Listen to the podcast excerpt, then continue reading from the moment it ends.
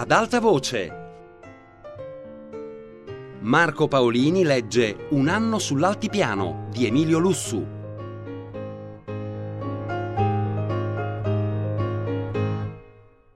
Alla fine di maggio 1916 la mia brigata, reggimenti 399 e 400 stava ancora sul Carso. Sin dall'inizio della guerra essa aveva combattuto solo su quel fronte. Per noi era ormai diventato insopportabile. Ogni palmo di terra ci ricordava un combattimento o la tomba d'un compagno caduto. Non avevamo fatto altro che conquistare trincee, trincee, trincee. Dopo quella dei gatti rossi era venuta quella dei gatti neri, poi quella dei gatti verdi, ma la situazione era sempre la stessa. Presa una trincea, bisognava conquistarne un'altra, e Trieste era sempre lì, di fronte al golfo, alla stessa distanza, stanca. La nostra artiglieria non vi aveva voluto tirare un solo colpo. Il duca d'Aosta, nostro comandante d'armata, la citava, la citava ogni volta negli ordini del giorno, nei discorsi, per animare i combattenti. Aveva scarse capacità militari il principe, ma grande passione letteraria. Egli e il suo capo di Stato Maggiore si completavano. Uno scriveva i discorsi, l'altro parlava. Il duca li imparava a memoria. Recitava in forma oratoria da romano antico, impeccabile nella dizione. Le grandi cerimonie, piuttosto frequenti, erano espressamente preparate per queste dimostrazioni oratorie. Disgraziatamente il capo di Stato Maggiore non era uno scrittore, sicché malgrado tutto, nella stima dell'armata guadagnava più la memoria del generale nel recitare che il talento di quell'altro nello scrivere.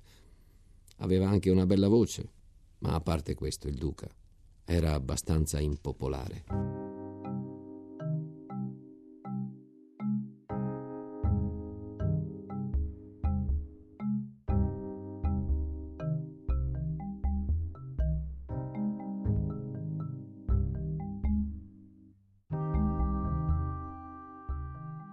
In un pomeriggio di maggio ci arrivò la notizia che aveva disposto, in premio di tanti sacrifici sofferti dalla brigata, di mandarci a riposo nelle retrovie per alcuni mesi.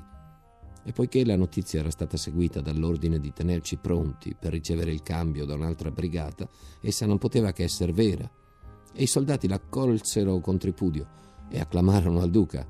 Si accorgevano finalmente che c'era qualche vantaggio ad avere per comandante d'armata un principe di casa reale. Solo lui avrebbe potuto concedere un riposo così lungo e lontano dal fronte. Fino ad allora i turni di riposo li avevamo passati a pochi chilometri dalle trincee, sotto il tiro delle artiglierie nemiche. Il cuoco del comandante della divisione aveva detto all'attendente del colonnello e, e la voce si era diffusa in un baleno. Il duca voleva che il riposo si passasse in una città.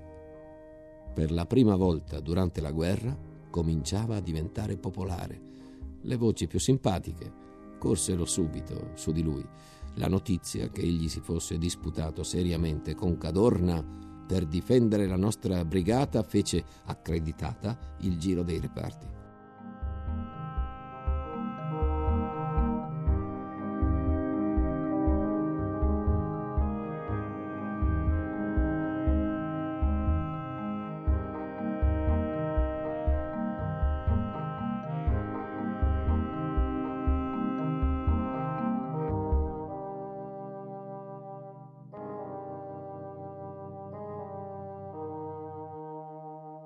La brigata ricevette il cambio. La notte stessa scendemmo in pianura. In due tappe fummo ad Aiello. Aiello, piccola città non lontana dalle frontiere vecchie. La nostra gioia non aveva limiti. Finalmente si viveva quanti progetti in testa. E dopo Aiello, la grande città, Udine, chi lo sa. Entrammo lì, ad Aiello all'ora del rancio. In testa il mio battaglione, il terzo, che marciava con la dodicesima compagnia in testa. La dodicesima era comandata da un ufficiale di cavalleria, tenente di complemento Grisoni. Era stato ufficiale d'ordinanza del comandante di brigata. Morto questo, in seguito a Granata, aveva voluto restare nella brigata e prestava servizio nel mio battaglione. Come ufficiale di cavalleria non poteva essere assegnato a fanteria, ma il comandante generale della cavalleria gli aveva accordato un'autorizzazione speciale e anche il diritto di conservare il cavallo. Era conosciuto in tutta la brigata.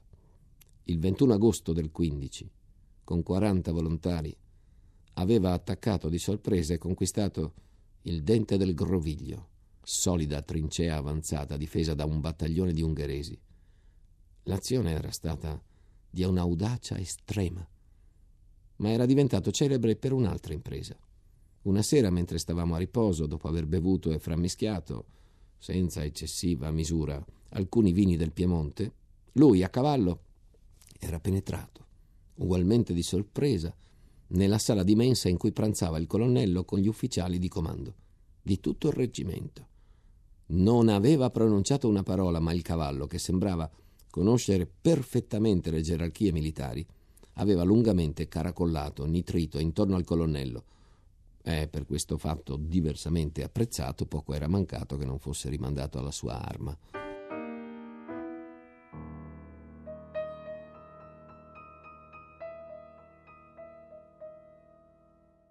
Il battaglione sfilava al passo di fronte alla piazza del municipio. Là erano il comandante di brigata, di reggimento, le autorità civili. La compagnia di testa per quattro marciava. I soldati erano infangati, ma nella tenuta da trincea sembravano ancora più solenni. Arrivato all'altezza delle autorità, il tenente Grisoni si drizzò sulle staffe, rivolto alla compagnia, comandò attenti a sinistra. Era il saluto al comandante di brigata, ma era anche il segnale convenuto perché il primo plotone entrasse in azione. Immediatamente si svelò una fanfara, accuratamente organizzata. Una tromba, fatta con caffettiera di latta, squillò il segnal d'attenti, cui rispose l'accordo di strumenti più svariati. Erano tutti strumenti improvvisati. Abbondavano quelli che facevano più chiasso per accompagnare il passo. I piatti, coperchi di gavetta i tamburi, vecchie ghirbe di salmeria fuori uso adattate sapientemente. Pistoni, clarini, flauti erano ricavati dai pugni chiusi, in cui gli specialisti, aprendo un dito ora e l'altro poi, sapevano soffiare nelle forme più efficaci. Ne veniva fuori un insieme mirabile di musicata allegria di guerra. Il comandante di brigata s'accigliò, ma infine sorrise. Uomo ragionevole non trovò sconveniente che i soldati vissuti nel fango, nel fuoco tutto l'anno, si permettessero uno svago simile, per quanto non regolamentare. Tutto il reggimento si accantonò ad Aiello. Nel pomeriggio il sindaco offerse agli ufficiali una bicchierata e un discorso. Egli lesse con voce tremante. Grande onore è per me, eccetera, eccetera. Nella guerra gloriosa che il popolo italiano combatte sotto il comando geniale ed eroico di Sua Maestà il Re, alla parola Re, come era d'obbligo, noi ci mettemmo in posizione d'attenti, con simultaneo e grande strepito di tacchi, di speroni. Nell'aula municipale il frastuono fulmineo rimbombò come uno sparo d'armi da fuoco.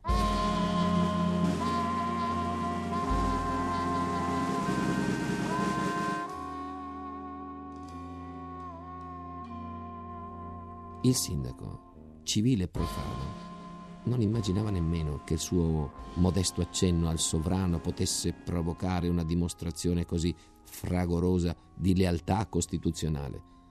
Era uomo distinto e con preavviso non avrebbe mancato di apprezzare nella giusta misura un simile atto patriottico, ma preso così alla sprovvista. Ebbe un sussulto spiccò un leggero salto che lo elevò di alcuni centimetri al di sopra della sua statura, pallido. Rivolse lo sguardo incerto al gruppo di ufficiali, aspettò. Il foglio del discorso gli era caduto, giaceva come colpevole ai suoi piedi.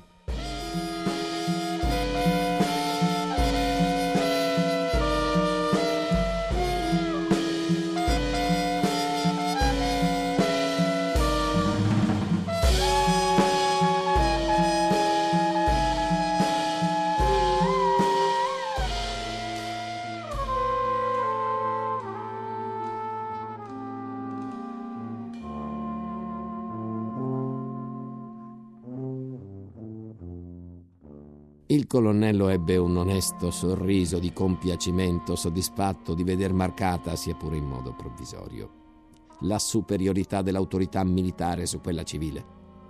Con espressione di fierezza contenuta che invano si sforzerebbe di ostentare chi non abbia avuto a lungo il comando di truppe, portò lo sguardo dal sindaco a noi, da noi al sindaco, e per quel briciolo di malvagità che serpeggia nel cuore degli uomini più miti, pensò di impressionare ancora di più il sindaco.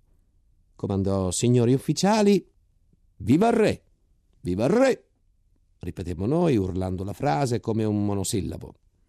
Eh, ma contrariamente alle aspettative, il sindaco non batte ciglio e gridò con noi. Era uomo di mondo, padrone di sé, raccolto il foglio. Ormai lui continuava il discorso. Noi vinceremo perché ciò è scritto nel libro del destino. Dove fosse quel libro, nessuno di noi, compreso il sindaco, lo sapeva. E ancora meno che cosa ci fosse scritto in quel libro irreperibile. La frase però non sollevò particolare reazione. L'attenzione fu notevole a quest'altro passaggio. La guerra non così dura come noi la immaginiamo. Questa mattina ho visto entrare in città i vostri soldati in festa, accompagnati dal suono di fanfara più gioconda che si possa concepire mai. Ho capito e la popolazione con me che la guerra ha le sue belle attrattive.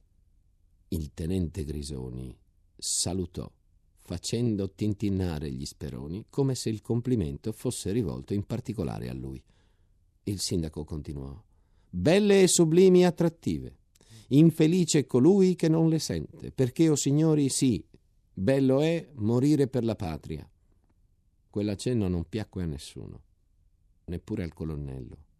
La sentenza era classica, ma il sindaco non era il più indicato a farci apprezzare letterariamente la bellezza di una morte sia pur così gloriosa. La stessa forma con cui il sindaco aveva accompagnato l'esclamazione era infelice. Sembrava avesse voluto dire voi siete più belli da morti che da vivi? Buona parte degli ufficiali tossì, guardò il sindaco con arroganza. Il tenente Grisoni scosse gli speroni con un gesto di irrequietezza. Capì il sindaco il nostro stato d'animo? Probabilmente sì perché si affrettò a concludere inneggiando al re e disse precisamente Viva il nostro glorioso re di stirpe guerriera. Il tenente Grisoni era il più vicino a una gran tavola coperta di coppe di spumante. Rapidamente ne afferrò una ancora piena, la levò in alto e gridò Viva il re di coppe! Per il colonnello fu un colpo in pieno petto. Guardò il tenente stupito come non credesse ai suoi occhi, alle orecchie, guardò gli ufficiali per fare appello alle loro testimonianze, poi, più desolato che severo, disse: Tenente Grisoni, anche oggi lei ha bevuto troppo. Favorisca abbandonare la sala, attendere i miei ordini. Tenente batté sugli speroni, si irrigidì sull'attenti, fece un passo indietro e salutò: Signor sì. E uscì con il frustino sotto il braccio, visibilmente soddisfatto.